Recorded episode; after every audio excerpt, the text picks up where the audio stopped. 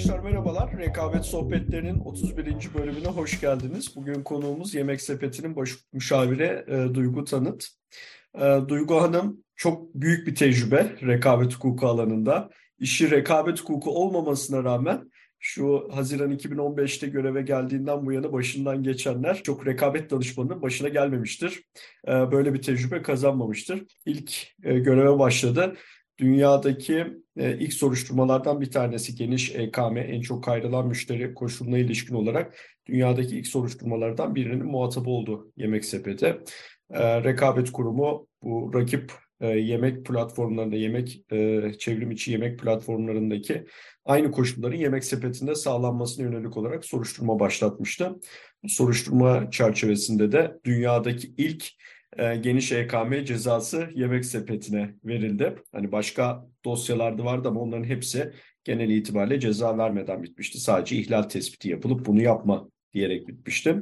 Sonrasında e, ilk dar EKM soruşturmalarından bir tanesine muhatap oldu Yemek Sepeti. 2020 yılında restoranlarda olan koşulların Yemek Sepeti'de olmasına yönelik olarak e, bir soruşturma geçirdi. Bu soruşturmada da e, ilk taahhüt mekanizmalarından bir tanesi kullanıldı. Yemek Sepeti tamam soruşturmayı kapatın bana ceza vermeyin. Ben de e, bu dar EKM koşulunu kaldıracağım şeklinde taahhüt verdi. Böyle bir tecrübesi de oldu. Bu herhalde 7 sene içerisinde pek çok yerinde inceleme geçirdiniz, pek çok bilgi isteme talebinin muhatabı oldunuz. Dolayısıyla hani şunu rahatlıkla söyleyebilirim. Piyasada çalışan pek çok rekabet danışmanı ki buna ben de dahilim.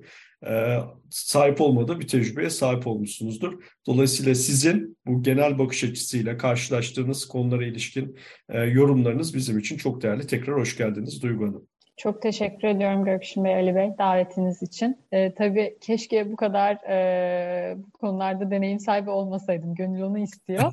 İlk olarak şu taahhüt konusunu bir konuşalım. İlk e, taahhüt veren ve taahhütün kabul edildiği şirketlerden biri siz oldunuz.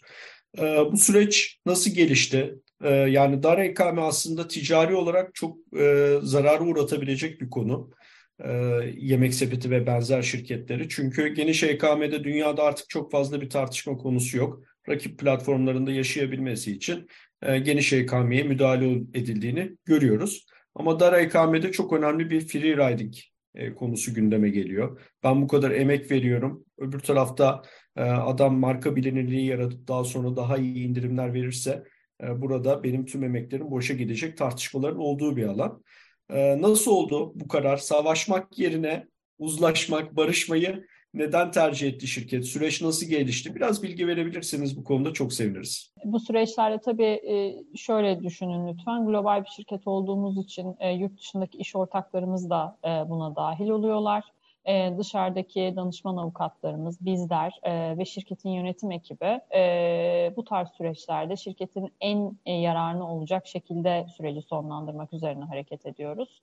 E, bir geniş HKM soruşturması geçirmiştik. E, o süreç içerisindeki e, hatta bir geçici tedbir uygulanması da e, söz konusu olmuştu e, o süreç içerisindeki yaşadığımız deneyimler neticesinde e, aslında e, bu soruşturma kapsamında bir taahhüt e, uygulaması yoluna gitmeyi tercih ettik diyebilirim. Çünkü biliyorsunuz bu soruşturma süreçleri çok uzun sürüyor, çok yorucu olabiliyor, çok maliyetli olabiliyor.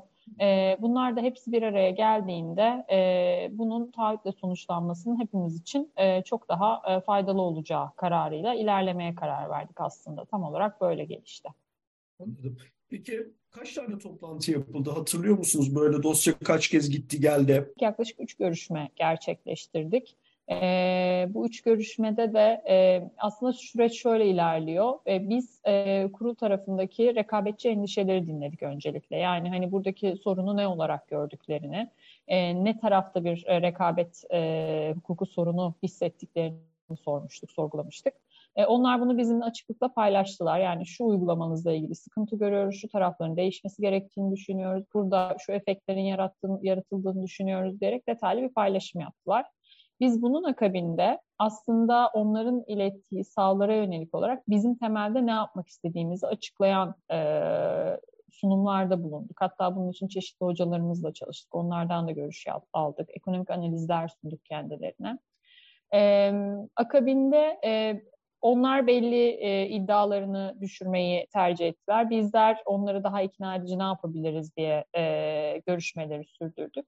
Yaklaşık üç görüşmenin sonunda e, hepimizin mutabık kaldığı, e, raportörlerin de mutabık kaldığı e, bir metin oluşturduk.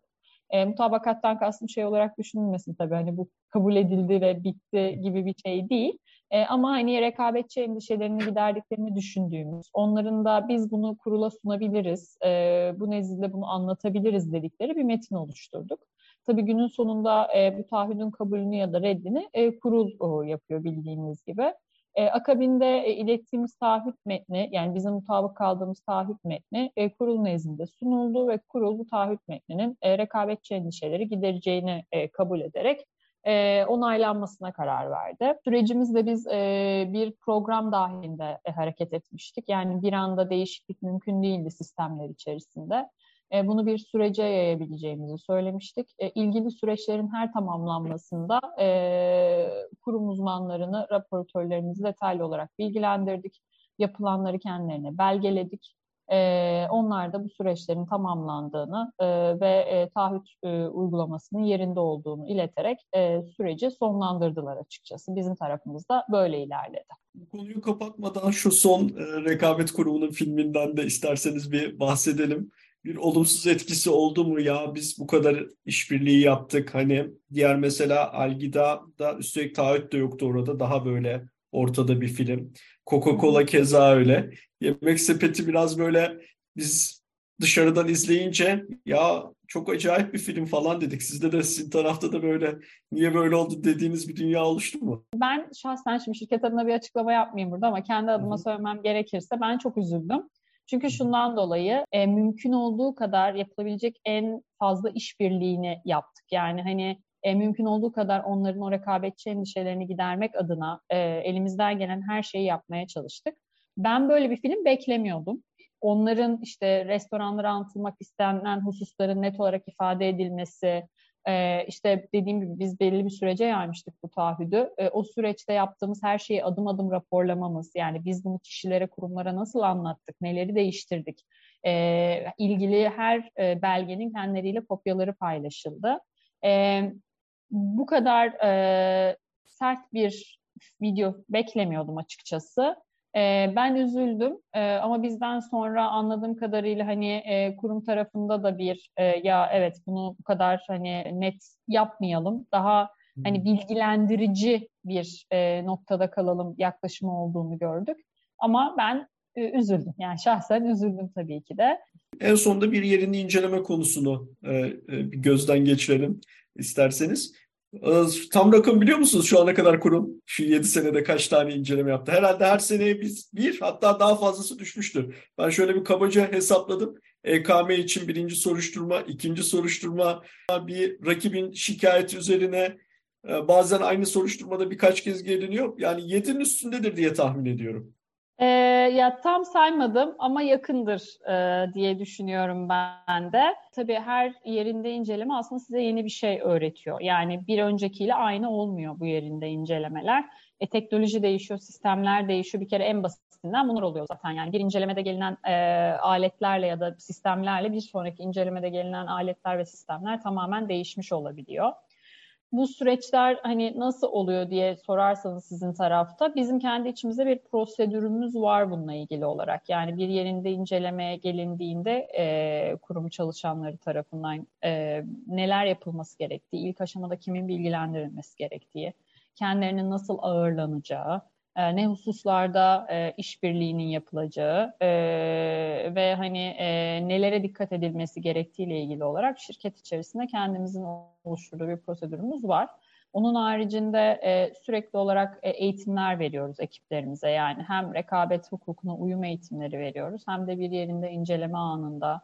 E, çünkü çoğu insan e, kamu kurumunda görevlendirilmiş bir kişiyle hayatında bir ya da iki kere denk geliyor. İletişimi nasıl kurulması gerektiği, kendilerinin yetkilerinin neler olduğu, e, nelerin talep edilmesi halinde verilmesi gerektiği e, vesaire bunları bilgilendiriyoruz ki bir yerinde inceleme anında e, işte hani e, benim telefonuma bakamazsınız ya da işte benim telefonumu elleyemezsiniz denmemesi adına bunlar tamamen. E, yerinde incelemeyi engellemeyin, önlemek açısından. E, bir yerinde inceleme olduğu zaman biz departman olarak zaten bir fiil orada bulunuyoruz. E, doğrudan ben zaten süreçleri yönetiyorum o tarafta mümkün olduğu kadar işbirliği içerisinde hareket ediyoruz. Ee, işte gerekli aletlerin, e, aygıtların sağlanması, bunların incelenmesinin e, hızlı bir şekilde başlanması, gelen uzmanların e, zamanının doğru kullanılması, yani onlara vakit kaybettirici hiçbir aksiyona girilmemesi, e, ilgililerin e, hızlı bir şekilde e, kendileriyle işte toplantı talep etmeleri halinde bunların gerçekleştirilmesi, bu süreçlerin tamamını takip ediyoruz. E, bugüne kadar e, problemli bir sürecimiz olmadı. E, işbirliği içinde olduğunuzda ve hani bunu samimiyetle yaptığınızda zaten o tarafta karşı taraftan da mümkün olduğu kadar e, açık bir iletişim alıyorsunuz. E, bizim e, bakış açımız da bu şekilde aslında yerinde incelemelerde. E, ama temelde e, ciddi anlamda hani eğitim, e, sürekli bir hani arkadaşlar şunlara dikkat etmemiz gerekiyor. Her projenin rekabet hukuku açısından incelenmesi, e, vesaire bunların hepsini sürekli olarak takip ediyoruz. Yani bu yaşayan bir döngü aslında şirketin içerisinde. Böyle bir günlük ya da senede işte üç defa eğitim verelim ve bu süreci tamamlayalım dediğimiz bir şey değil. E, bizim hayatımızda hep var olan ve yaşayan bir süreç. E, e, mümkün olduğu kadar da e, rekabet hukukunun sınırlarına uygun bir şekilde hareket etmeye çalışıyoruz. E, zaten ilgili ekipleri konular hakkında detaylı olarak bilgilendirdiğinizde, bu eğitimleri verdiğinizde, e, nasıl iletişim kurmaları gerektiğini söylediklerinizde e, yerinde incelemelerde bir problemle karşılaşmıyorsunuz. Yani genelde yerinde incelemelerle bir problemle karşılaşıldığı durumlarda hani ya yeterli bilgilendirme yapılmamış oluyor ilgili personele ya hani kurumun yetkilerinden haberdar olunmuyor vesaire gibi durumlarda yaşanıyor aslında birazcık da. Bu sayede diyorsunuz e-ticaret şirketlerinden önemli bir kısmı da e, yerinde incelemenin engellenmesi işte WhatsApp silme vesaireden dolayı ceza verilirken çok şükür biz yemek sepeti olarak bu süreçleri bu kadar inceleme sayısına rağmen olumsuz atlatmadık diyorsunuz. E, ya şöyle şimdi WhatsApp konusu tabii çok e, artık günümüzde teknoloji çok ilerledi. Yani sizlerin de bildiği gibi e, ve hani e, bir şeyi silmeniz e, mümkün değil yani bir yerlerden. Yani bir yerden sildiğiniz bile olsa başka bir yerden çıkabiliyor. O yüzden bizim kesin bölümümüz e, bu konuyla ilgili olarak e, inceleme başladığı andan itibaren yani biz haber veriyoruz ilgili ekiplere. Lütfen e, hiçbir şeyinize dokunmayın, hiçbir şey değiştirmeyin, hiçbir şey ellemeyin. Çünkü bunların hepsi bir şekilde bir iz olarak kalıyor. Yani şüphe yaratmanın bir e, manası olmadığını düşünüyorum ben. Her şeyin izah edilebilir ve açıklanabilir olduğuna inanıyorum. O yüzden biz sistemi bu şekilde ilerletiyoruz. Yani hani e, bir silme ya da bir şeyleri değiştirme, e, yani sonuç olarak bugün turnikeden bile saat kaçta girdiğimizi tespit edebiliyorlar. Yani ben buradaydım ya da değildim tartışmasına da girmeye gerek yok.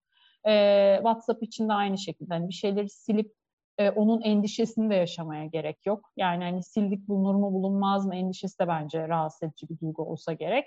E, sistemler var zaten. Telefonları ona bağladıkları noktada birçok şeyi e, görebiliyorlar ve geri çağırabiliyorlar. Bence işbirliği içinde hareket edip elinizdeki sorulan, yani sorulan sorulara e, cevapları verip e, talep edilmesi halinde ilgili belgeleri sağlayıp bir itirazınız varsa da zaten bunu e, inceleme tutanağını şerh olarak düşürtüp sonrasında hani savunma aşamasında bunları iletmek daha doğru geliyor. E, sonuç olarak kurum nezdinde yetkilendirilmiş kişiler e, var. Onlar da görevlerini yapmak için oradalar. E, hayatı iki taraf için de zorlaştırmanın çok makul olduğunu düşünmüyorum açıkçası. Benim iki tane sorum vardı Gökçin ama Duygu Hanım açıklamalarıyla onları biraz boşa düşürdü. Bu taahhüt görüşmesi deyince aklıma hep şey geliyor. İktisat düşünce tarihi derslerinde bize verilen okumalardan bir paragraf. Ee, diyor ki bir tane e, eski Yunan'dan bir düşünür galiba Aristo'ydu ama sonra bulamadım onu geri.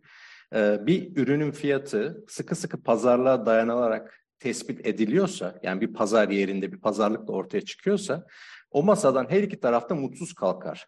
Çünkü satan daha fazla ya satabileceğini düşünerek, alanda daha aşağıya alabileceğini düşünerek bitirir o pazarlığı. Çünkü gerçekten de bu mümkündür. Ama taahhüt görüşmesi deyince hani sıkı sıkıya pazarlık oluyor mu sorusuna Duygu Hanım hayır böyle olmuyor dedi. Benim e, tecrübem de o şekilde. Ben e, bu son taahhüt tebliği ya da bir şöyle diyeyim rekabet ihlalini sona erdirmek üzere yapılan bir taahhüt görüşmesinde bulunmadım ama iki tane birleşme devralma, nihai inceleme aşamasındaki birleşme devralmanın sonuçlandırılması için taahhüt görüşmesinde bulunmuştum. Bir tanesi en erken örneklerinden bir tanesi.